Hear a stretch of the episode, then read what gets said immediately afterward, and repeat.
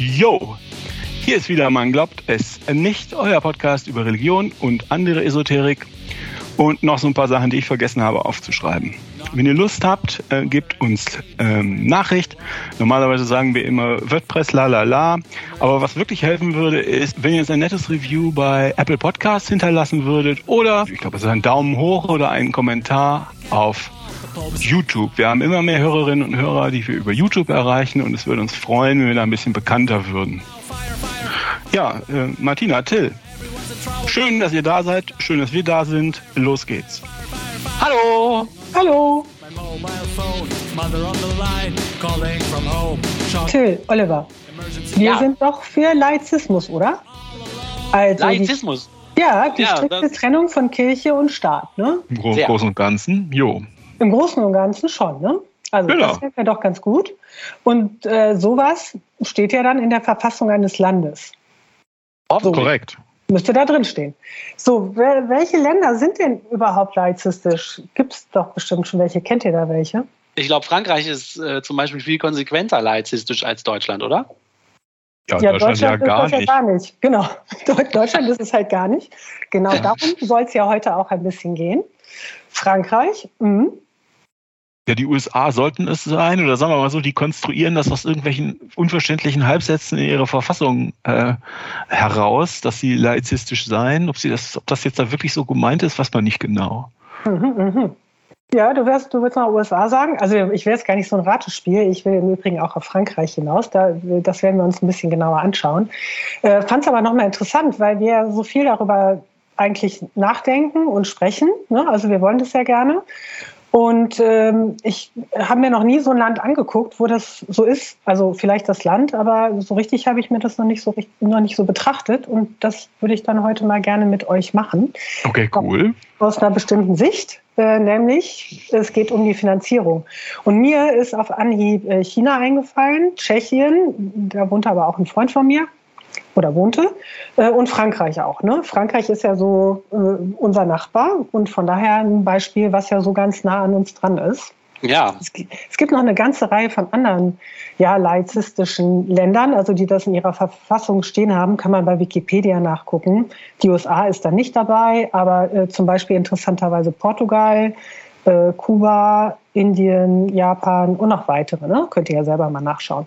Fand ich aber mal ganz interessant. Also das sind halt die Länder, die das wirklich in, die, in ihre Verfassung reingeschrieben haben, dass Staat und Kirche getrennt sind.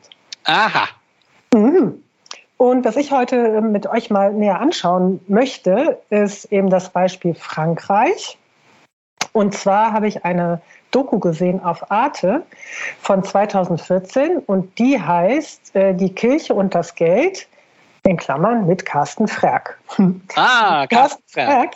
Carsten Frerk, genau, den kennen wir ja äh, und schätzen ihn ja. Der hat das äh, Violettbuch Kirchenfinanzen geschrieben, 2010, und das hat einiges Aufsehen erregt, weil äh, das ja wirklich mal die, ja, die unterschiedlichen Einkommensquellen der Kirchen also weitestmöglich offengelegt hat, ne, wie so die Vermögensverhältnisse sind, wo das ganze Geld von denen herkommt und so weiter. Äh, und bis zu diesem Zeitpunkt lagen die Finanzen der Kirchen so ziemlich im, Dunkeln, zumindest in Deutschland. Und hier wird einiges offengelegt, äh, was, wie ich finde, habt ihr vielleicht auch die Erfahrung, auch so ein gutes Argument ist, wenn man mit Leuten spricht, die so manchmal so aus Versehen noch in der Kirche sind, weil die ja so viel Gutes tut ne, und mit dem Geld, was man ihnen zahlt, ja die Kindergärten betreibt und die Krankenhäuser. Da ist das immer ein super Argument, dass man sagt, ja, äh, machen sie gar nicht. Ja, die Leute sind finanzieren- halt immer äh, ehrlich schockiert, ne? Ja, Wenn man genau, sagt, ja, haben sehr, sehr viel Geld. Absolut. Ja. Und die geben es halt nicht dafür aus, wofür ihr denkt, dass sie es Mhm. ausgeben, weil die das ja auch so sagen. Ne? Also das über den Car- Carsten Frerk und sein Buch werden wir nochmal später sprechen. Äh, Das ist ja auch das, was er da aufdeckt. Er gibt ja da auch Beispiele dafür, wie die Kirche, und vielleicht sehen wir gleich auch noch ein Beispiel dafür, immer wieder gerne sagt, äh, dass sie eben ihre Einkünfte eben für gute Zwecke verwenden. Ne? Das trifft auf beide Kirchen zu, nicht nur auf die katholische. Äh, Ich habe aber heute wieder ein bisschen den Fokus auf die katholische Kirche. Also zurück zu der Doku. Die vergleichen äh, auch so ein bisschen episodisch, die katholische Kirche und die deutsche Kirche in Bezug auf die Finanzen. Also welches Vermögen haben die, woher bekommen die ihr Geld, was hat das dann für Auswirkungen auf die, ja, auf das Selbstverständnis der Kirche, auf die Arbeit von denen und vielleicht auch auf die Stellung, die die in der Gesellschaft haben, würde ich jetzt mal so sagen. Ähm, also zurück zu Frankreich. Vielleicht ganz kurz, äh, Säkular Säkularisierung, also die äh, Abtrennung von Staat und Kirche, würde ich jetzt mal sagen, äh, startete 1789 mit der Französischen Revolution und endgültig wurde das dann festgeschrieben in die Verfassung 1905. Was sind eigentlich so die Hauptpunkte, wenn man Staat und Kirche trennt? Der erste Punkt, keine Finanzierung der Kirchen durch den Staat. Das gucken wir uns jetzt an.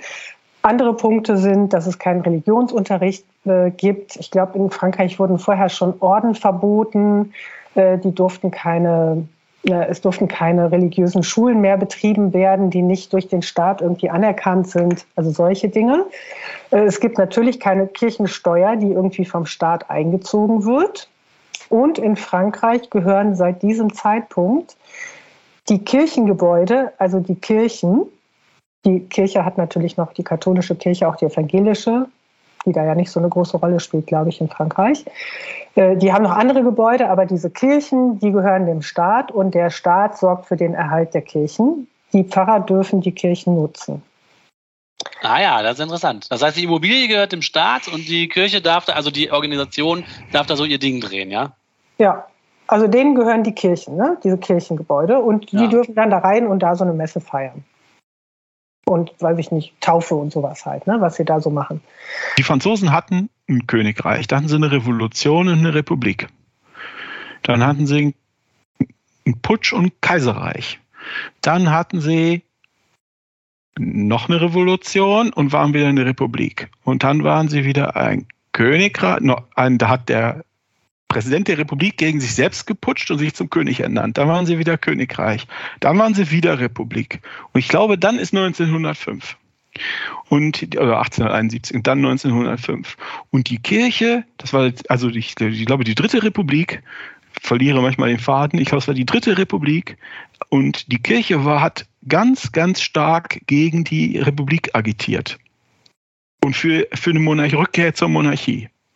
Ja, ja. Und weil das jetzt schon ein paar Mal passiert war und die Kirche sehr mächtig und sehr reich war und sehr bösartig, hat der französische Staat, um die Republik zu verteidigen, irgendwann gesagt, so, nee, nee, jetzt ist Schluss. Hat die quasi enteignet, aber das klingt viel schlimmer, als es ist, weil er ihnen halt den Nutzen sofort zurückgegeben hat. Hat äh, die, der, die Pfarrer wurden zum Beispiel auch vom Staat bezahlt und so weiter und so fort. Das heißt, die haben die nicht wirklich angefasst, aber sie haben versucht, ihnen die Macht wegzunehmen. Denn wenn der Pfarrer den vom Staat bezahlt wird und der Pfarrer äh, äußert sich jetzt weiter nachhaltig äh, und ruft zur monarchistischen äh, Revolution auf, dann kann ich auch das Gehalt kürzen. und das ging halt nie vorher nicht. Ja. Das heißt, dass ich würde diese äh, äh, äh Laizisierung, wie man es nennen möchte, war ein großer Teil Notwehr. Ja, zu, also zu dem, äh, zu dem Zeitpunkt ging es um die katholische Kirche, ne, soweit ich das weiß. Also genau. die, haben da ja, ne, die haben da entsprechend äh, gegen die Regierung agitiert und auch vorher da schon entsprechend ihre Fäden äh, gesponnen und ähm, da kann man mal was gegen unternehmen. So kam es dazu 1905 und die wurden dann halt entsprechend ja, denen wurde die Machtgrundlage äh, entzogen. Ne? Wir gucken uns gleich mal an, wie es um die Kirche bestellt ist jetzt. Ich würde schon mal vorab schlussfolgern, dass das ganz gut gelungen ist mit, der, mit dem Machtentzug. Vielleicht noch ergänzend zu dieser, ähm, ja, zu der Trennung. Ähm, es gibt so eine ja, es gibt noch eine kleine Unterstützung, was heißt eine kleine, ich weiß nicht, wie groß die ist, aber es gibt eine Unterstützung des Staates an die Kirchen, mal abgesehen von diesen Gebäuden, aber das sind ja die eigenen Gebäude, die da gepflegt werden. Es gibt so Steuererleichterungen. Also wenn die Kirche da erbt äh, oder Spenden erhält, dann äh, wird das, ich weiß nicht, ob es gar nicht besteuert wird oder halt nur wenig besteuert wird. Also da gibt es so eine Form der Subvention sozusagen. Also das gibt es schon. Das ist aber, soweit ich das jetzt recherchieren konnte, tatsächlich das Einzige. Geld, was da vom Staat indirekt also an die Kirche fließt. Äh, so in der Doku fand ich interessant, äh, da wird ja mal so halt das tägliche Leben dann von so einem Bischof oder von so einem Pfarrer dann entsprechend gezeigt. Äh, was denkt ihr, wie die so leben? Oder könnt ihr euch vorstellen, wie die dann an ihr Geld kommen? Die haben ja keine Kirchensteuer. Heute? Ja, heute, genau. Das heute. weiß ich nicht. Ja. Also der Klingelbeutel äh, spielt ja. bestimmt eine Rolle, ne? Na klar. Und dann so private Mäzen vielleicht, die dann so so Industrielle, aber warum sollten die das machen? Einfach nur ja, aus emotionalem Erbschaften Bedürfnis? vermutlich. Ja, Erbschaften, genau. Alles, ja. Ja, alles nur freiwillig. Also Till genau richtig, ne? also beide genau richtig. Klar, die müssen um Spenden betteln. Also ein groß betteln, okay, das ist jetzt so ein bisschen schon ein bisschen tendenziös, aber die müssen um Spenden bitten. Es, es gilt so irgendwie so diese, diese Aufforderung, der Zehnte soll gespendet werden. Das ist aber alles freiwillig. Aber dieser Priester, der da gezeigt wurde in der Doku, der ist jeden Tag damit beschäftigt, die Leute daran zu erinnern, dass sie bitte etwas spenden, weil sonst gibt es halt auch nichts. Ne? Also die müssen spenden. Es gibt äh, Sammelaktionen, dann zu bestimmten Feiertagen und so weiter. Es gibt eben Erbschaften. Es gibt so eine Art Gebühr bei Taufen, Eheschließungen und so weiter. Das ist aber alles freiwillig. Also man sieht dann auch, wie er dann in so einem Gespräch, wo es um eine Taufe geht, so sagt so, ja, wir taufen ja jetzt, ihr wisst ja auch, das kostet ja auch Geld, aber guckt einfach, wie viel ihr geben könnt, aber wir müssen halt auch, also so, das ist das tägliche Brot von diesem Mann, dass er das Geld da einsammelt. Ach, ist ja irre, Fundraising. Ja. ja, Fundraising, auch so äh, auf, auf diesem Niveau halt. Also das würde finde, mir ja gar keinen Spaß machen. nee, das machte dem auch keinen Spaß. Aber so ist es nun mal. Er leistet da was und dann bezahlen ihn halt in dem Fall die Leute freiwillig direkt, äh, die da drauf stehen. Also die halt ja. gläubig sind und das am Leben erhalten wollen. Oder die dann halt eine Taufe machen wollen, dann zahlen die das halt. Und zwar so, wie sie können. Und wenn die dann nicht bereit sind, mehr zu zahlen, dann ist es halt so. So ist das Leben von diesem Pfarrer. Ja, aber das ist ja auch fair. Das macht die, muss ja an, jede andere Firma muss auch ihre Kunden äh, besorgen. Ne? So, also so, aber das interessant, wie ich finde, wird es, wenn wir nachher den Kontrast sehen zur deutschen Kirche. So ist es da. Da haben wir diese Trennung von Staat und Kirche und dann muss halt die Kirche selber gucken, wie sie da so im, im täglichen Leben an ihre Kohle kommt. Ne? Und ich finde das auch super. Das ist halt auch total ehrlich auf eine Weise. Ne? Also Ja. ja, ja, gerade mit den Erbschaften, das ist halt nicht ehrlich. Ne? Wie meinst du? Wenn man die alte Oma so lange bekniet, bis sie einem alles überschreibt. Ja, bekniet, bedroht. Die Leute wurden ja bedroht. systematisch bedroht mit dem, jetzt, jetzt kommst du gleich in die Hölle, bist ja auch kein besonders guter Mann, aber willst du das nicht vorher noch überschreiben? Ja. Stimmt, so ehrlich ist das nicht. ja, jetzt, aber jetzt muss, äh, das mag ja sein, dass das passiert, würde ich jetzt mal nicht einfach jedem unterstellen, aber ja, das wird jetzt auch nicht mehr so sein, aber so sind die ja an ihre Kohle gekommen, an die riesigen ja. Ländereien und so. Irgendwas ja. muss ja da zum Enteignen da gewesen sein, ne? Ja. Ja. Wie gesagt, wir gucken jetzt, wie es heute ist. Und ich weiß nicht, ob die da die Leute bedrohen. Keine Ahnung. In, das wurde in der Doku nicht gezeigt. das wird wohl nicht mehr gehen. Ich glaube auch. Und ich meine, dann, wie soll ich sagen, der Druck durch solche Drogen wird ja immer geringer. Ne? Also dem kann man sich ja irgendwie dann auch entziehen. Also, aber da, da kommt halt das Geld äh, her und äh, wenn das Geld nicht reicht, dann müssen die halt Sachen verkaufen. Also Immobilien, die sie geerbt haben oder die, oder die sie immer noch von früher haben oder ich weiß nicht, wo die herkommen. Aber dann, dann muss halt äh, das Familiensilber verkauft werden, ne? wenn das alles nicht reicht. So, in, in welchem Zustand sind die Kirchen in Frankreich? Oliver, du bist doch öfter da, was würdest du sagen? Die sind in gutem Zustand.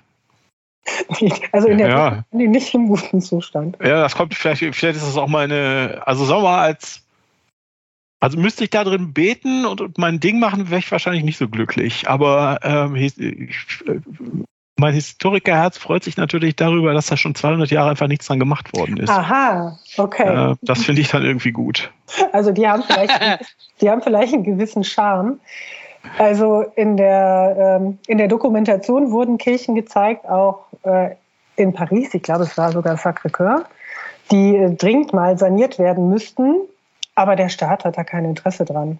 Also ne, man muss ja gucken, wofür man das Geld entsprechend investiert. Und äh, grundsätzlich möchten die das jetzt erstmal nicht der Kirche dann zur Verfügung stellen oder diesen, ähm, diesen Gebäuden. Aber das sei mal dahingestellt. Das zeigt aber so ein bisschen eben auch den Stellenwert oder auch wie halt die Kirche da ausgestattet ist. Katholische Kirche muss ich immer dazu sagen. Äh, die Kirche in Frankreich ist ziemlich arm. Ne? Also dieser Pfarrer in dem Film, der da gezeigt wird, der verdient genauso wie sein Bischof 960 Euro im Monat. Der liest die Messe im Hinterzimmer, weil äh, dort geheizt werden kann und es dann nicht so kalt ist. Und wie er sagt, ist er bei seinen Gemeindemitgliedern zu Mittag, weil äh, es sonst halt knapp wird mit dem Geld. Ach, ne? ehrlich, ist das so? So wurde das jetzt dargestellt bei dem. Also ich meine, ich letztens bei der deutschen Presse irgendwie gelesen, dass er so ein Bischof ja, in Deutschland. Ja. In Deutschland. Ja, ja, ja, ja. Was verdient der, was, was verdient so ein Bischof in Deutschland? Oh, ja, 10.000, ungefähr 10.000 im, im Monat, ne? Um die ja, 13.000 sogar, aber 13 egal. Ja, aber oh. so Und sind wir denn, wie, wie würdest du die Dokumentation denn einschätzen? Ich meine, war das ehrlich oder war das? Ja, so? das glaube ich schon. Okay. Die war, ja, okay. die war ziemlich gut. Also es war, ich weiß jetzt nicht mehr, wie sie produziert war. Doch, die kam ja, äh, das waren, waren gute Hintergrundberichte. Okay. So, also das, das schien mir authentisch. Die haben das ja auch da alles gezeigt. Äh, nachher wurde noch mal ein anderer, ähm, ich glaube, der Bischof von Rouen war es oder Lyon, hm, habe ich jetzt vergessen, aber ein höherrangiger, der ein bisschen geschickter war äh, mit Geld. Der hatte dann noch etwas mehr Geld zur Verfügung. Aber ähm, äh, also dem Mann, der äh, eben dann auch eher auf dem Land tätig war, dem ging das so.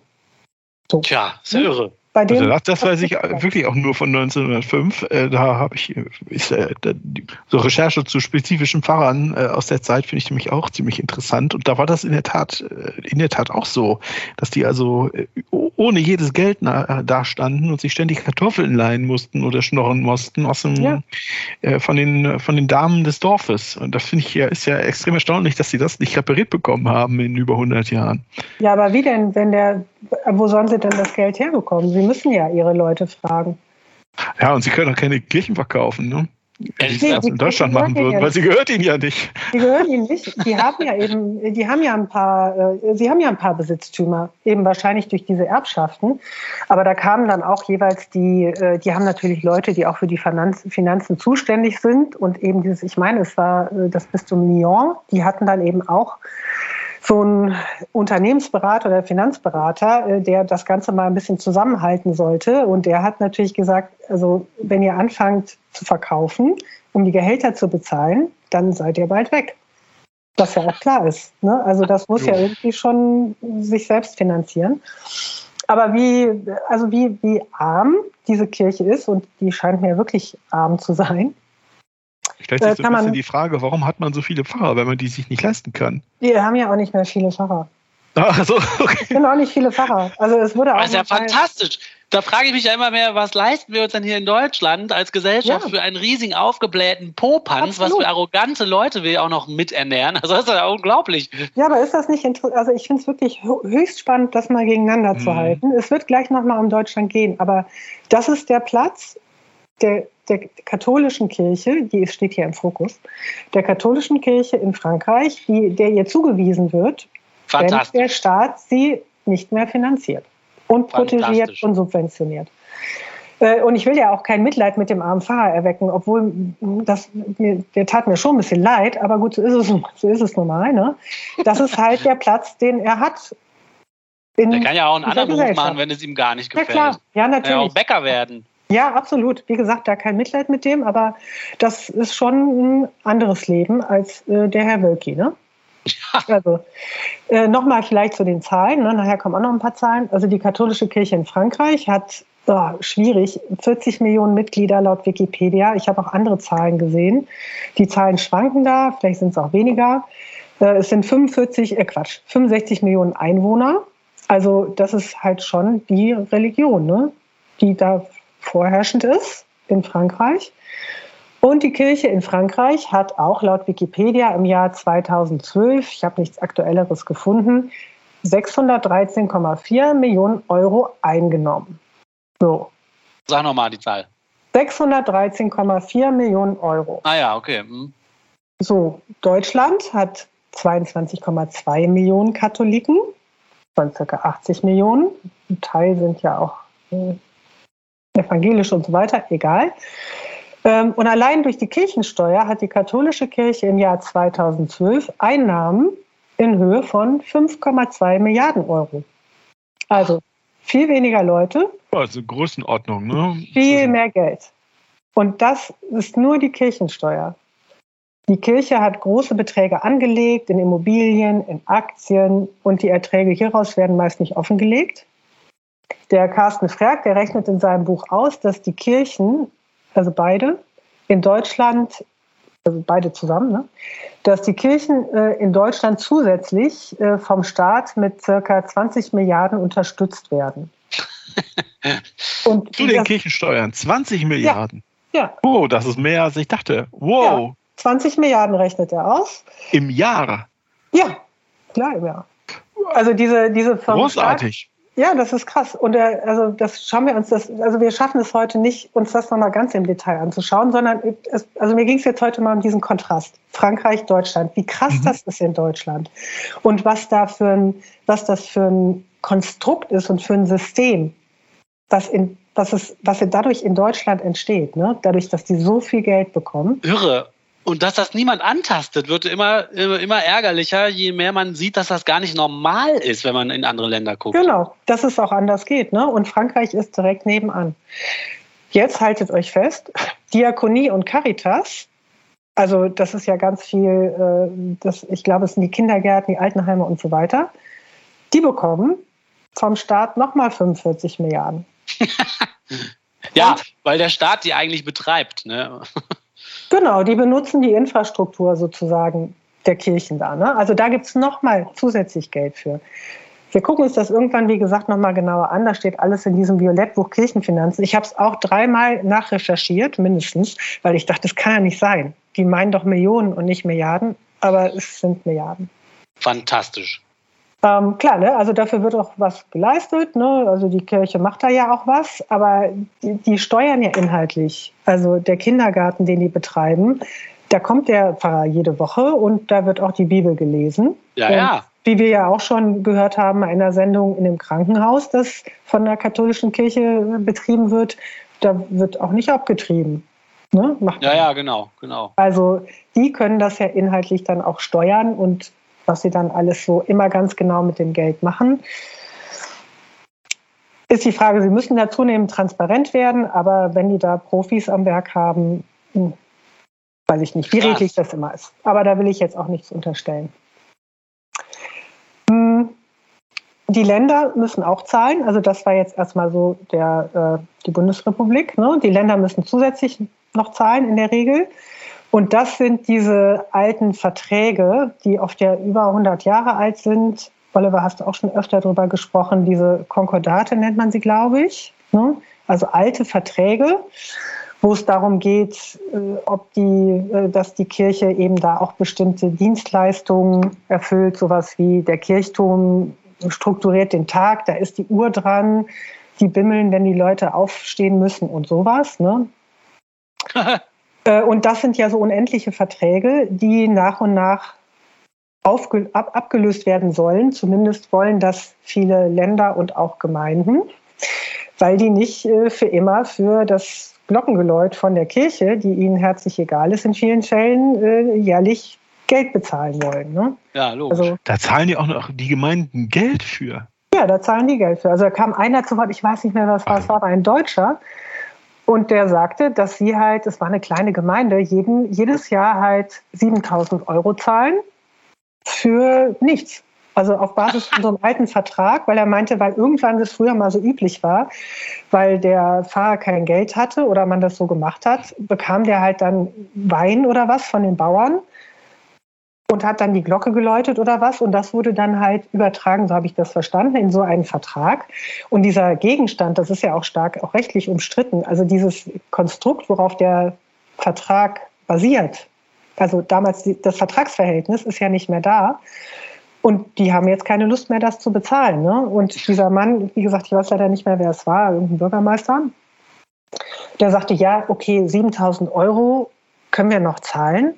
Aber davon könnten wir halt auch äh, unser äh, irgendwie für, für äh, unser Jugend, Jugendheim irgendwie renovieren oder ein Fußballfest irgendwie ausrichten für unsere ja, jungen klar. Leute. Und das würden wir lieber machen, als diese 7000 Euro der Kirche zu geben. Das finde ja sogar ich dreist. Das ist krass, ne? Also wie dreist ist Mega das ärgerlich. Denn? Das ist ja, ja wenn man, immer wenn man denkt, man hat sie durchschaut, dann ist der Sumpf noch tiefer, die ja. Geldgier noch drastischer, als man dachte. Ja, die sind wirklich Interessant. sehr geldorientiert. Äh, und die Kirchen, also auch die, die Forderungen der Kirchen, was halt diese Ablöse angeht, sind äh, immens unverschämt zum Teil. Also das sagen auch diese Finanzexperten in, in dieser äh, Dokumentation. Deswegen kann man sich da kaum einigen. Also die, äh, für die Kirche ist das natürlich super. Das sind unendliche Verträge ohne Ende. Also die können halt immer weiter das entsprechend einnehmen.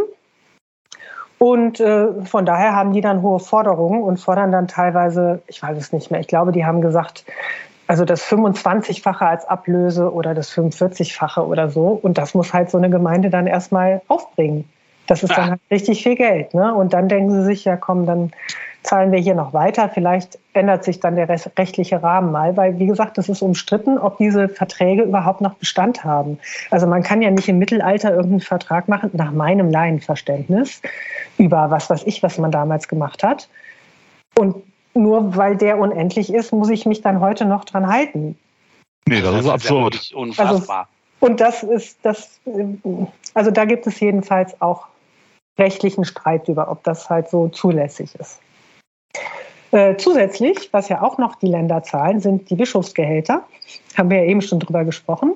Ja. Und so ein Bischof, genau hier steht es nochmal, der verdient ja so 12.000 Euro im Monat. Ist jetzt ja auch nicht nichts, ne? So. Ja. Nochmal zur Erinnerung, ein Bischof in Frankreich verdient 960 Euro. Also Deutschland muss ja für den Vatikan eine unglaubliche Melkkuh sein, ein, eine Oase der Dummen, die es noch nicht gerafft haben auf der Welt. Oder wie hat man sich das vorzustellen? Das weiß ich nicht, wie der das sieht. Auf jeden Fall dürfte er mit den Finanzen der deutschen Kirche sehr zufrieden sein.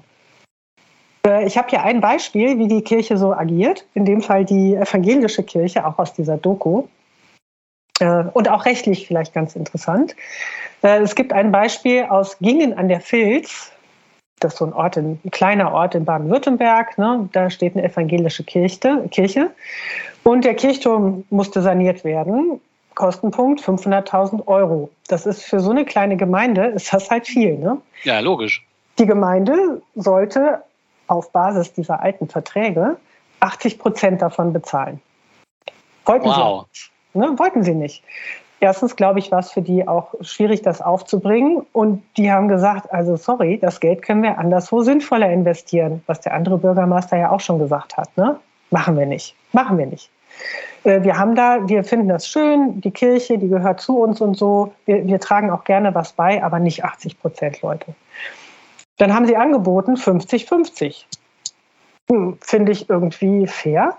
Also finde ich sogar großzügig. Oh, ja, finde ich auch. Das sieht. Also Ne? Jetzt will die Kirche mindestens 75 Prozent, evangelische Kirche in dem Fall, weil die haben ja echt kein Geld. Ne? Das ist ja wirklich, also. Die sind so arm, ja. Ja, ja das ist so eine ganz, ist ganz schön, wirklich bitter. Ne? Äh, und dann geht das Ganze vor Gericht, weil der, äh, der, der Bürgermeister sagt so, nee, also wir hätten uns gerne geeinigt. 50-50 ist in Ordnung. Ich glaube, er hat dann noch was gesagt, sie wären dann noch bis 60 gegangen oder was. Aber dann hat es ihm gereicht. Also 75, nee.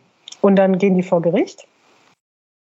In der ersten Instanz hat die Kirche Recht bekommen, in der zweiten Instanz die Gemeinde.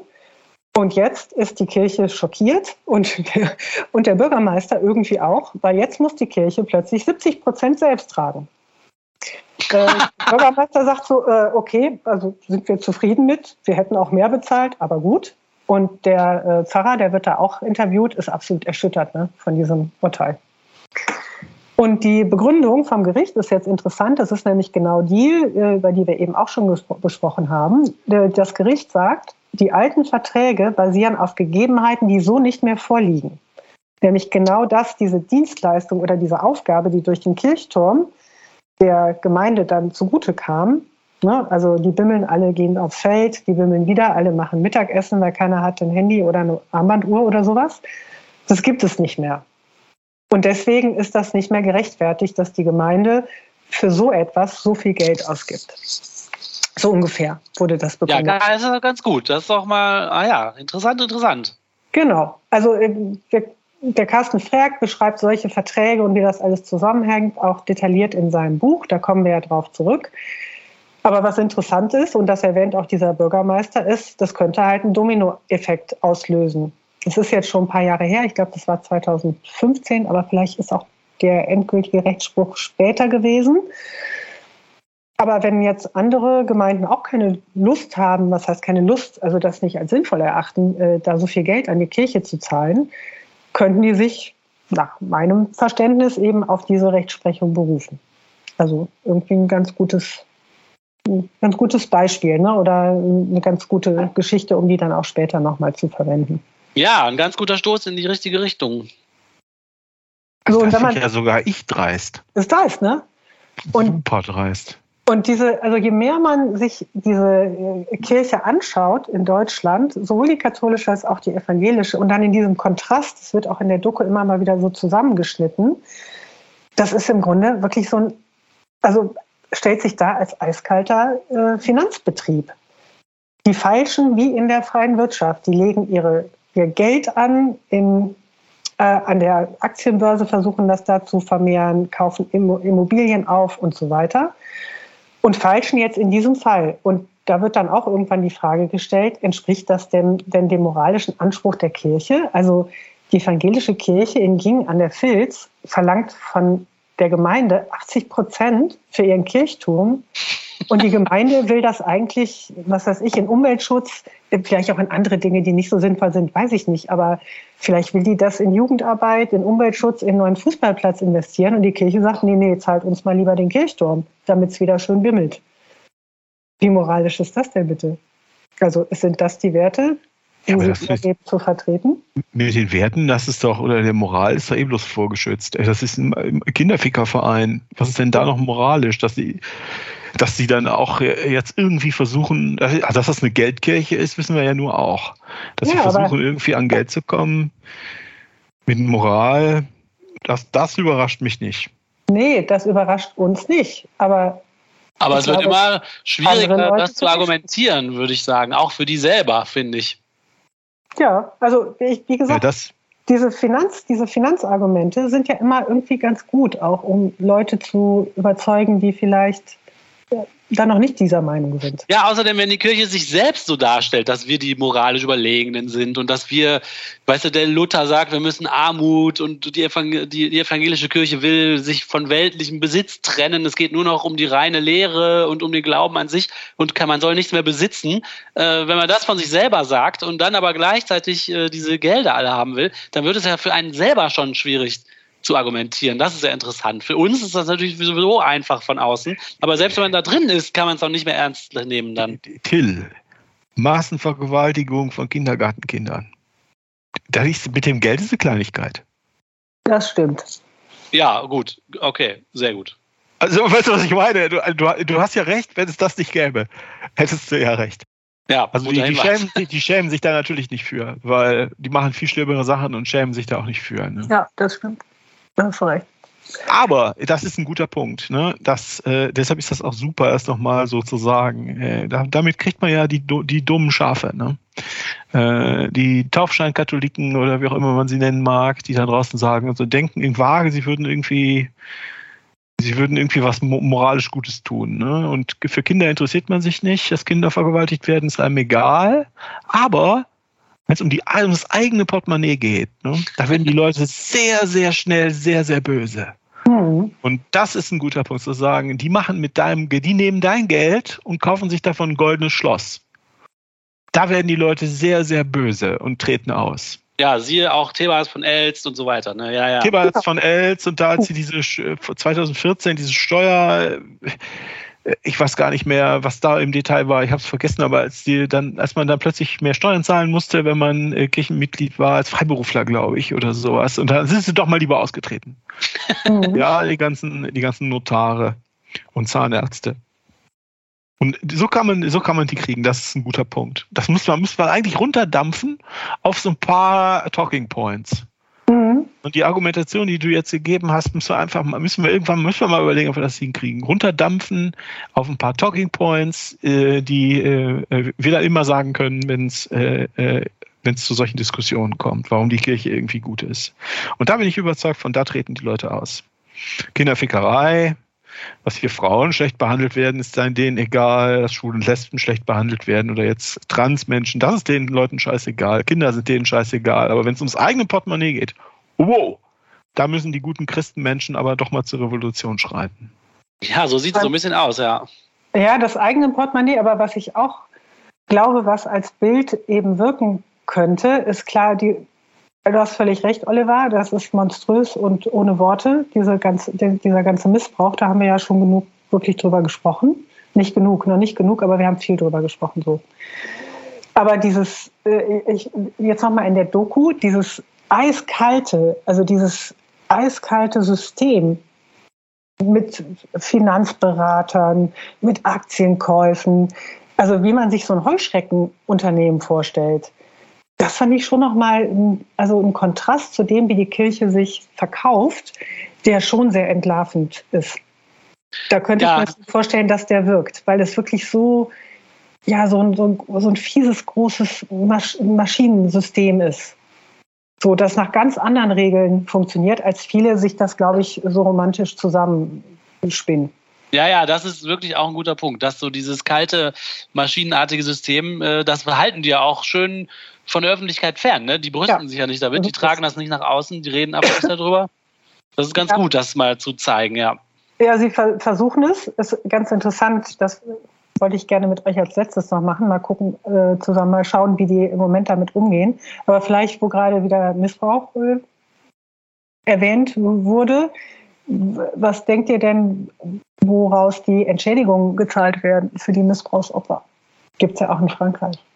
Zahlen also, überhaupt Entschädigungen? Da wurde, wurde jetzt angekündigt, äh, man, man müsste Immobilien verkaufen. In Deutschland. Wie, nee, in Frankreich. Wie ja, viele? In Frankreich, genau, in Frankreich, aber in Deutschland, meine ich, hätten sie das auch gemacht.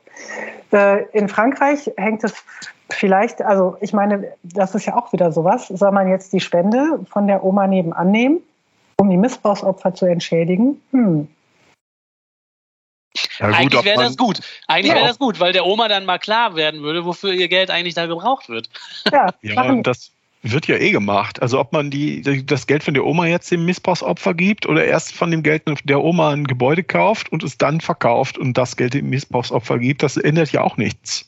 Nee, das ändert nichts, aber tatsächlich stellen die das ja äh, heraus, dass das eben nicht das Geld ist. ja, aber das ist doch schon wieder scheinheilig. Das Marketing. Das ja, Marketing. ja, genau. Also ist Marketing. Ne? Also die wollen das nicht. Und ja. genauso ist die, deswegen sage ich es nochmal, ist die Kirche. Ich meine, ich hätte es auch von Deutschland gelesen, dass die äh, deutsche katholische Kirche da auch sehr bedacht ist. Also die stellen, wie gesagt, wir gucken gleich mal rein, stellen sehr oder versuchen sehr transparent darzustellen, wofür die Kirchensteuer verwendet wird. Und dann ist auch die Frage, diese Missbrauchsentschädigung, wo soll die herkommen? Und ich meine, Sie hätten auch gesagt, Sie wollen es aus Immobilienverkäufen finanzieren. Sie wollen nicht die Kirchensteuer dafür nehmen, weil äh, da inzwischen tatsächlich äh, es eine gewisse ja, Empfindlichkeit gibt derjenigen, die die Kirchensteuer zahlen, was mit ihrem Geld da passiert. Obwohl das natürlich auch Augenwischerei ist, ne? weil ja, letztendlich ist der große ja, Topf katholische Kirche, da geht es rein, äh, das Geld, da geht's, wird es wieder rausgenommen. Wo es dann zwischendurch war, auf welchen Zwischenkonten das lagerte, ist ja dann vielleicht auch wirklich nur noch eine, eine, eine intellektuelle Übung, hm, ne, so, wird es, so wird es gemacht. So wird es vermarktet, ja klar, so okay. Gemacht, so, wird es, so wird es äh, strukturiert, so wird es dann entsprechend beschrieben. Äh, so, also seit, ihr habt eben schon gesagt, Thebats von Elst, äh, vielleicht hat dieses Violettbuch Kirchenfinanzen, ich denke es schon, auch dazu beigetragen. Äh, aber spätestens seit Thebats von Elst muss die Kirche irgendwie transparenter werden, indem wie viel Geld sie hat. Auf jeden Fall hat sie dann damit angefangen. Wirken, nicht werden wirken, was? Sie müssen transparenter wirken. Ja, auch transparenter werden in dem, was sie veröffentlichen. Ah, okay. So meinte ich. Also sie müssen, sie, sie mussten dann mal äh, sagen, wie viel Einnahmen haben wir eigentlich, wie viel Ausgaben haben wir hier, was haben wir für ein Vermögen. Also da hat der Druck zugenommen, sodass das die Bistümer inzwischen auch machen. Also das Erzbistum Köln zum Beispiel äh, hat eine Bilanz, hat einen Finanzbericht, hat einen Wirtschaftsplan fürs nächste Jahr, musste zwischendurch auch, was heißt musste, also hat mal die Vermögensverhältnisse offengelegt. Also die bilanzieren das, die haben so eine Bilanz und so einen Finanzbericht wie ein Unternehmen das auch hat. Und den kann man sich angucken auf der Seite des Erzbistums Köln. das jeder? Ich, ja, jeder. Äh, wir machen das ah, ja. jetzt zusammen. Also beziehungsweise ich mache den jetzt mal auf und werde mal ein paar Sachen daraus zitieren. Kann sich jeder angucken, ist öffentlich. Das ist genauso wie bei großen Unternehmen, die auch äh, öffentlich bilanzieren. Das Ganze fängt an damit, dass die erstmal aus gutem Grund sagen, wofür wird denn unsere Kirchensteuer verwendet? So, also ein, ein kurzer Blick in die, äh, in den Finanzbericht des Erzbistums Köln für das Jahr 2020. Äh, interessant hier, wie ich finde, auf Seite 4 sieht man, die Bilanzsumme sind 4 Milliarden Euro. Das heißt, das ist das, ja, das Vermögen, das zumindest bilanziert wurde für das Erzbistum Köln. Ist ja jetzt nicht so wenig. Ne? Davon Tja. Immobilienanlagen 682 Millionen, Wertpapiereinlagen ungefähr 3 Milliarden Euro, Eigenkapital ja, ist egal. Ne? Das ist jetzt nicht so entscheidend, was jetzt Eigenkapital ist und was nicht. Aber so viel Geld haben die. In der Dokumentation wurde von dem Carsten Frerk, meine ich, gesagt, dass das sehr stark runtergerechnet ist. Also zum Beispiel haben die halt so Immobilien oder Anteile an Immobilienfirmen und die werden dann so zum nicht zum Marktwert berechnet, sondern zu irgendeinem historischen Wert. Also das wird ein Vielfaches sein, was die an Vermögen haben. Und das ist jetzt auch nicht so, dass das sowas ist, wie sich vielleicht der eine oder andere vorstellt. Ja, dann eine Milliarde ist ja schon der Domwert. Denn der Dom ist wert 27 Euro. der ist unverkäuflich, der verursacht ja nur Kosten und so weiter. Also die haben ganz schön viel Kohle als Wertpapiere da liegen. Oder also, also von, den 5, von den 4 Milliarden Euro der Kölner Dom sind 27 ja. Euro, ja? Aha, okay. Ja. Mhm. Und das schreiben die in ihre veröffentlichte Bilanz. Ja, das steht jetzt in der Bilanz nicht drin, das habe ich woanders gelesen, wo das okay. nochmal stärker aufgedröselt wurde. Ja, was so okay. die Vermögenswerte Ach so, in der Bilanz das, ist das alles so ein bisschen ne, das zusammengefasst. Ist jetzt, ja? Genau, mhm. das ist zusammengefasst und das ist, äh, also jetzt bin ich da auch, ich bin jetzt auch kein Finanzberater oder ein Spezialist, was Bilanzen angeht. Es gibt da nochmal so eine Vermögensaufstellung, keine Ahnung, da muss ich nochmal in das Buch Ja, die, die, das ist auch echt, die, es gibt ja nicht nur das Erzbistum, sondern es gibt ja auch den erzbischöflichen Stuhl. Ne? Und damit dann ja, das sind unterschiedliche unterschiedliche Einheiten und da wird das Geld hin und her geschoben da, und damit das, was man gerade veröffentlicht, möglichst klein aussieht. Ja. So halt. Also alles kompliziert, aber es wurde, äh, wurde in der Doku, weil da wird nämlich auch mal gegeneinander gestellt. Erzbistum Köln ist das, das Erz- oder das Bistum in Deutschland mit dem mit dem größten Haushalt, das heißt mit den höchsten Einnahmen, die aber auch alle wieder ausgegeben werden, wohl, äh, wird eben in, in Vergleich gestellt eben zu Frankreich. Also hier die Einnahmen, die die haben, die Erträge, 900 Millionen, kommen wir gleich noch zu, ist ja ungefähr so viel, wie Frankreich für die ganze Kirche hat in, im ganzen Land. Wahnsinn. Also, also die wird, ne, die Kölner Kirche bombastisch, pompös, ultrareich, wird eben in Kontrast gestellt zu dieser französischen Kirche. Bettelarm muss bei den Gemeindemitgliedern essen gehen. Ne? Das ist schon ein immenser Unterschied. Ja, das und, und das ja, und da wird eben äh, in der Doku wird eben auch gesagt, dass äh, Köln, das, also dass die Vermögenswerte von Köln laut Ausweis des Erzbistums äh, dreieinhalb Milliarden sind. Das würde halt ungefähr hier hinkommen, auch mit der Bilanzsumme. So, aber das, also das ist halt so das Geld, was die haben. Und diese Gebäude, die die, wie den Dom zum Beispiel haben, die machen da gar nicht so viel aus, weil die wie gesagt, teilweise unverkäuflich sind oder aufwendig in der Pflege und so weiter. So, wie viel Erträge haben die also? Also wie viel nehmen die ein? 900 hm, Millionen haben die zur Verfügung. 900 Millionen haben die jährlich so ungefähr zur Verfügung, schwankt immer so ein bisschen. Und davon sind Kirchensteuer 653,6 Millionen. So, der Rest sind dann noch so Zuschüsse und sowas, ne, was dann eben vom, vom Staat dann zum Beispiel kommt. Und äh, die haben dann entsprechende Aufwendungen. Hier steht jetzt 934 Millionen. Also die geben das ganze Geld entsprechend auch wieder aus. So, das ist so der Rahmen, in dem wir uns da in Köln bewegen. Also in diesem äh, Finanzbericht könnt ihr gerne mal alle anschauen, wenn ihr da Lust drauf habt oder, oder überfliegen. Steht dann auch ganz viel auf ganz vielen Seiten, was äh, alles da Gutes getan wird. Ne? Und dass die Kirchensteuer auch wirklich nur für eben dieses Gute, was sie da tun, verwendet wird und so weiter. Äh, wir können uns ja mal anschauen, was die so ausgeben, für welche Bereiche. Und der größte Teil wird eben ausgegeben, 187,5 Millionen für die regionale Seelsorge. Für Bildung 13 Millionen, für erzbischöfliche Einrichtungen und Verwaltung 5 Millionen, für die Caritas 58 Millionen. Da sind ja diese ganzen Organisationen auch drunter. Zu diesen 58 Millionen, ich meine, das kann man sich ja auch vorstellen. Also zumindest erscheint mir das schlüssig, dass man mit 58,5 Millionen nicht so viele Altenheime und so weiter betreiben kann. Nee, eher nicht so. Aber das sind doch die guten Sachen, oder? Die, das könnte man doch argumentieren. Dass man den, den Direktor des ja. Altenheims, äh, den man da stellt, ist ja irgendwie vage sozial. Ne? Oder genau. dass man dann Nonnen hinschickt oder sowas. Genau. Das sind aber dann jetzt 58 Millionen von 613 Millionen Steuereinnahmen oder wie es war, ist jetzt ja nicht so viel. Ja, nee, von den, also insgesamt haben die ja dann eben diese 900 Millionen. Ne? Also das meiste geht für die regionale Seelsorge drauf. Ne? Ja, aber das, das hat ja nicht, nicht Soziales. Das ist ja quasi, ich äh, bin die ganze Zeit dabei, meinen Hof zu fegen, weil ich so einen großen Hof habe. Das ist ja genau. pures mit sich selbst beschäftigen. Richtig. was, was ist denn das? Was kann man sich denn darunter genau, vorstellen? Da sage ich gleich noch was zu. Regionale Seelsorge sind halt die Pfarrer und so, ne?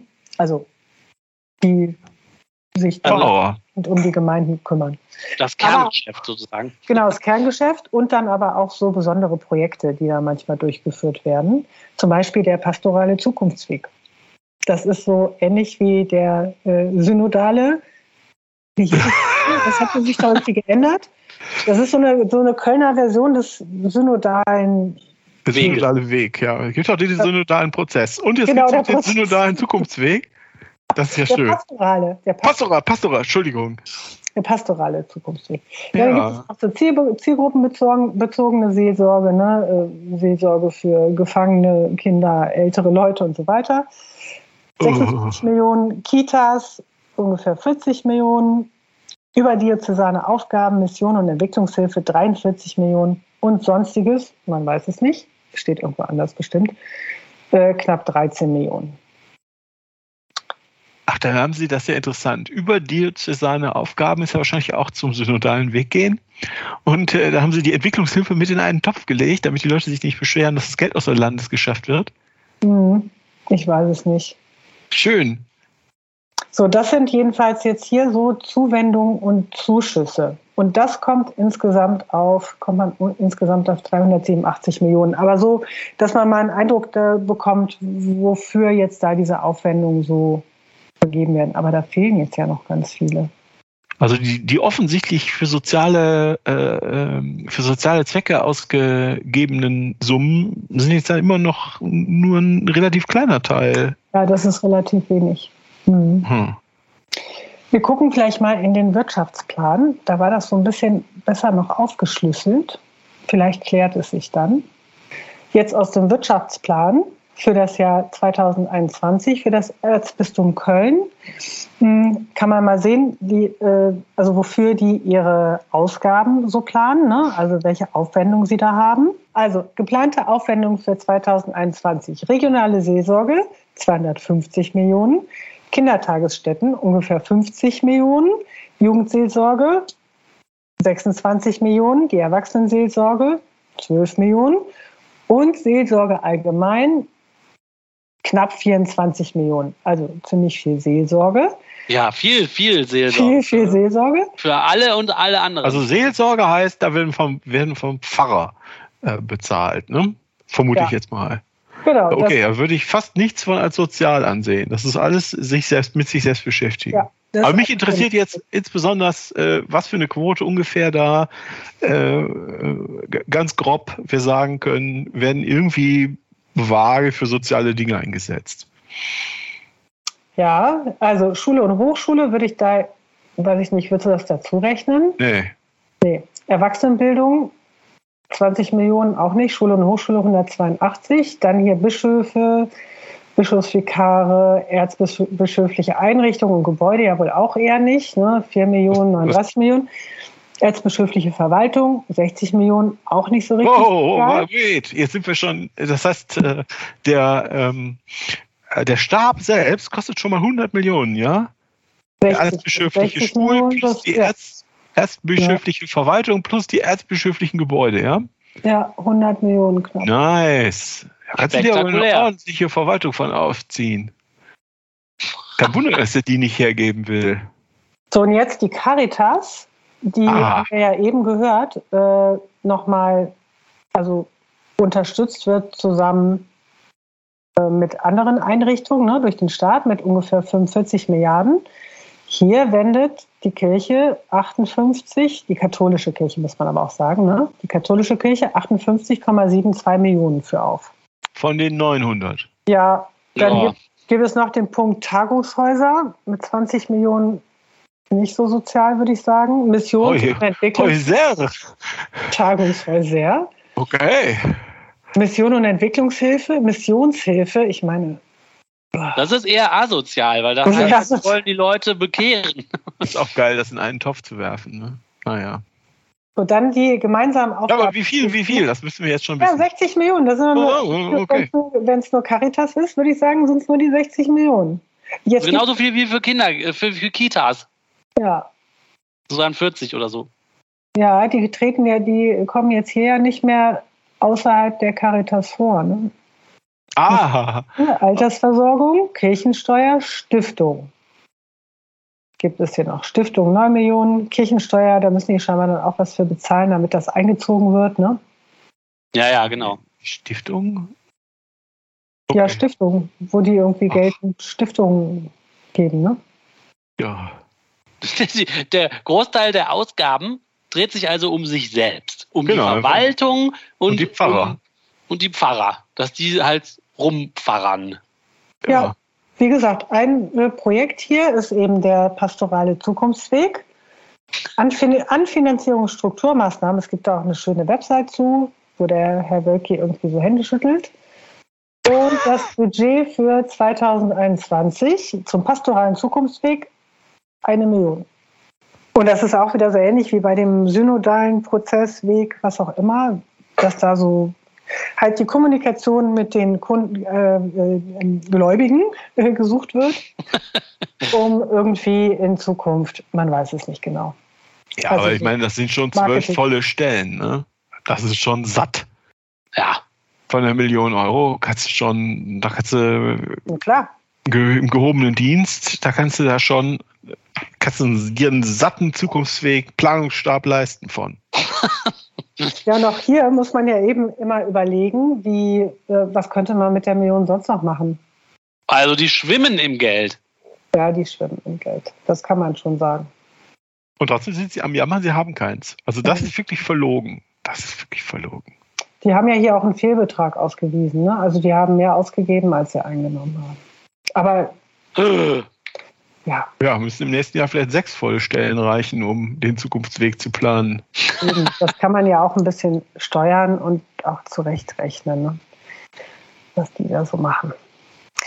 Aber es ist interessant, wie ich finde, auch, wie gesagt, für jeden zugänglich hier auf der Seite vom Erzbistum Köln, wie die eben entsprechend ihren, ähm, ja, ihren Bericht da aufbauen. Ne? Als erstes direkt erste Seite ist, wie, also wohin fließt, fließt die Kirchensteuer, ne, regionale Seelsorge 40 Prozent und so weiter. Das sind so die ersten Statistiken. Und dann kommen so ein paar Zahlen und dann kommt ganz viel blumiger Inhalt, Handeln aus Verantwortung, Vision, Schöpfungsverantwortung, bla bla, schöne Bilder von Menschen in der Natur und so. Das machen natürlich die Großunternehmen auch nicht anders, aber. Aber die nennen es nicht Schöpfungsverantwortung, sondern Umweltbewusstsein. ja, ja, Umwelt, um die Umwelt geht es ja auch unter anderem. Ja, aber lohnt sich da mal reinzuschauen. Und äh, mein Fazit ist, wie ihr gerade schon gesagt habt, also in Deutschland ist die äh, katholische und ich denke auch die evangelische Kirche, um die ging es ja etwas weniger, äh, stinkreich. Also sie haben echt viel Geld, die haben große Vermögen und die nehmen unheimlich viel Geld ein, was ihnen große Macht verleiht. Äh, man sieht in Frankreich, was passiert, wenn man diese Geldflüsse abschneidet. Die Kirche hat einen ganz anderen Stellenwert, weniger Einfluss und muss halt wirklich zum Teil ums Überleben äh, kämpfen. In Deutschland wird subventioniert und unterstützt ohne Ende. Also ich kann irgendwie nachvollziehen, dass man da aus Bequemlichkeit auf so eine bestehende Infrastruktur zurückgreifen möchte. Äh, Miserior wurde ja da unterstützt, kann man in der Presse auch nachlesen, vom Deutschen Entwicklungshilfeministerium mit, ich glaube, es waren 360 Millionen Euro oder so in einem Jahr. Äh, das kann man halt denen geben, kann man aber auch eben an eine Organisation geben, die weniger tendenziös ist und nicht gleich noch mit missioniert. Aber gut, ja. die kümmern sich halt dann darum und kennen sich damit in einer gewissen Art und Weise vielleicht aus. Ja, oder eine Organisation, die davon keine Völkermorde organisiert, ne? Das wäre wünschenswert. Ich finde auch, das ist so ein Auftrag, den man vergibt und den kriegt, da hängen aber zu viele Haken dran, als dass man sich das als moderne Gesellschaft eigentlich leisten könnte. Also, ja, schlechter Deal für uns eigentlich. Ja, also es wird immer die Gesinnung auch unterstützt. Ne? Also damit Kindesmissbrauch, äh, Judenfeindlichkeit, Feindlichkeit gegenüber Homosexuellen, Abtreibung, äh, das sind Abtreibungsgegner und so weiter. Also genau solche Leute werden halt damit unterstützt, ne, mit diesem Geld, was vom Staat kommt. Das wird ja. überhaupt nicht transparent gemacht, das Ganze. Also diese ganzen Geldflüsse, sondern wo immer möglich wird das verschleiert, das wird nicht an die große Glocke gehängt. Äh, und im Grunde ja, hat die deutsche Kirche jede Menge Kohle und agiert damit wie ein Wirtschaftsunternehmen. Und macht damit vielleicht auch ein bisschen was Gutes, aber viel zu erkennen ist da nicht. Auf jeden Fall machen sie ganze, äh, ganz schön viel schlechte Dinge auch damit und haben eine Position, die ihnen nicht zufällt. Ja, da kann man ja nur davon träumen, dass man in Deutschland auch mal irgendwie den den, wie heißt das, den Haken rumreißt oder das Boot umsteuert und merkt so, wir wollen das ganze Geld nicht mehr Leuten geben, die einfach machen, was sie wollen und eine ganz andere Agenda haben als wir eigentlich. Und wenn das Geld einmal gegeben ist, haben wir ja keine Möglichkeit mehr, demokratisch mitzubestimmen, was damit passiert, sondern die machen das dann, so wie sie wollen, auf ihre Art, mit ihren Arbeitsverträgen, mit ihrer Agenda. Mhm. Und wir dürfen nicht mehr mitbestimmen. Dabei ist es das Geld, was wir als Gesellschaft demokratisch verteilen sollten, dürfen, ne? Ja, da ist ja auch eine ganze Menge Geld dabei, das eben nicht aus der Kirchensteuer kommt. Das heißt, das sind Steuern von uns. Genau. Also das sind auch Steuern, die wir drei bezahlt haben, die die Kirche hier bekommt. Wohlmöglich als Gehalt von Herrn Wilki. Ja, französische Zustände, da müssen wir hin. Ja, ich ja. finde, es macht tatsächlich nochmal deutlich, finde ich, was, äh, also wie wichtig tatsächlich diese Trennung von Staat und Kirche ist. Ja, aber irgendwas, irgendwas stimmt da nicht. Ähm, das ist in den Finanzen sicher richtig, aber wir hatten ja vor, ich weiß nicht mehr, vor einigen Wochen ähm, uns angeschaut, dass es also jetzt äh, rausbekommen, rausgekommen ist, dass die katholische Kirche, also in Frankreich, ungefähr 330.000 Kinder äh, sexuell missbraucht hat. Und das ist ja nicht denkbar in so einem großen Umfang, ohne dass der Staat zumindest aktiv wegschaut. Ne? Das ist ja nicht denkbar, dass das über Jahrzehnte einfach versteckt bleibt. Mhm. Also muss es da ja auch ähm, vielleicht keine direkten finanziellen ähm, finanziellen Abhängigkeiten geben, aber da ist ja auf jeden Fall eine Komplizenschaft gegeben. Versteht ihr, was ich meine? Genau wie in Deutschland keine Staatsanwaltschaft ermittelt. Die ermittelt einfach nicht. Gegen kein Bistum. Egal, was man denen für Beweise bringt. Da gibt es viele, viele Beispiele. Ähm, machen sie es in Frankreich irgendwie auch nicht. Und zwar auch über Jahrzehnte. Ja, muss dann irgendwie nochmal ein anderer Aspekt sein. Ne? Also ich meine, das sind, ich weiß es nicht, das ist jetzt reine Mutmaßung. Es sind halt viele Katholiken da auch in Frankreich. Ich weiß nicht, ob die dann die als Wähler sehen oder ob das selber dann auch gläubige Katholiken sind oder noch alte Männerbünde oder was. Ja, wahrscheinlich Männerbünde, die da bestehen. Ich würde vermuten, dass es so in diese Richtung geht. Aber weiß ich natürlich nicht. Müsste man sich nochmal genauer anschauen, was da so für Kräfte da noch wirken. Ich glaube auch, dass es in Deutschland nicht nur eine, äh, dass es nicht nur um die Finanzen geht, also dass die Kirche nur so mächtig ist, weil sie so viel Geld hat, sondern das hängt ja alles auch miteinander zusammen. Jo. Auch dass viele Politiker, haben wir ja auch schon öfter darüber gesprochen, dass viele Politiker, die sind, glaube ich, auch einfach, manche sind auch einfach ernsthaft gläubig und andere sind aus dieser kirchlichen Kultur erwachsen, wie der Laschet, haben sich die zunutze gemacht und sind der Kirche halt auch ernsthaft verbunden. Möglicherweise gibt es sowas in Frankreich auch. Also ja, irgendwie scheint es auch in Frankreich immer noch so eine Unantastbarkeit zu geben, ne? wo man sich nicht traut, das irgendwie stören, was da passiert. Müsste man sich vielleicht nochmal genauer anschauen, äh, woran das dann liegt. Ich finde das super. Ich fände es äh, gut, wenn du hast ja schon angekündigt, da nochmal dran zu bleiben mit den Kirchenfinanzen. Ich finde das toll. Und ähm, wenn du das gemacht hast, sollten wir uns auch nochmal überlegen, ob wir so eine Art Argumentationshilfe bauen können. Ähm, wie wir als ja, Mikromultiplikatoren da vielleicht gute Argumente vorbringen können, wie man die Taufscheinchristen äh, in Unruhe versetzen kann. Ja. Mit dem Massenmissbrauch scheint einfach keinen zu interessieren.